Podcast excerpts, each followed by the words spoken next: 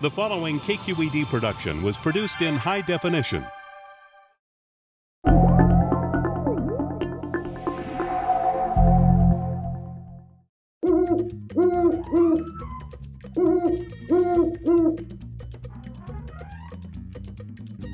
Hi, this is Ifani Bell for Quest TV. I'm here at the Oakland Zoo with Margaret Rouser, who is one of the lead uh, keepers here at the zoo.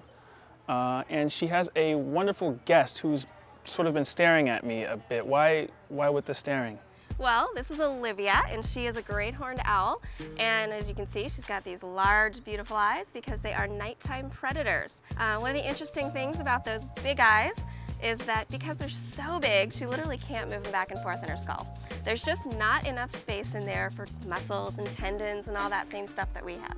So instead, she has to move her head around, and she can actually move her head 270 degrees. Like that? about- yeah, just like that. It's about four-fifths of the way around.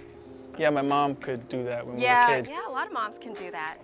So, Margaret, uh, along with the eyes being so, so unique, I'm also seeing the ears are pretty pronounced. Um, explain, are those some particular kind of adaptation or?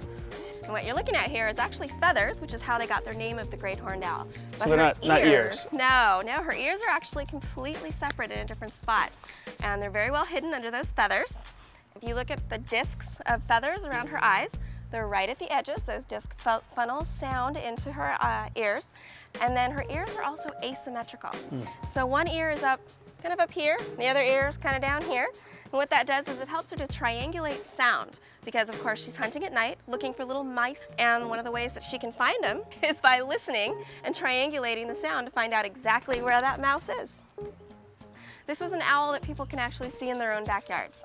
So if you're out hiking, walking around, looking up in the trees, then this is where you might see them.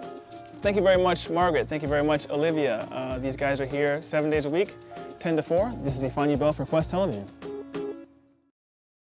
Keep Quest free. Discover more and donate at kqed.org/quest.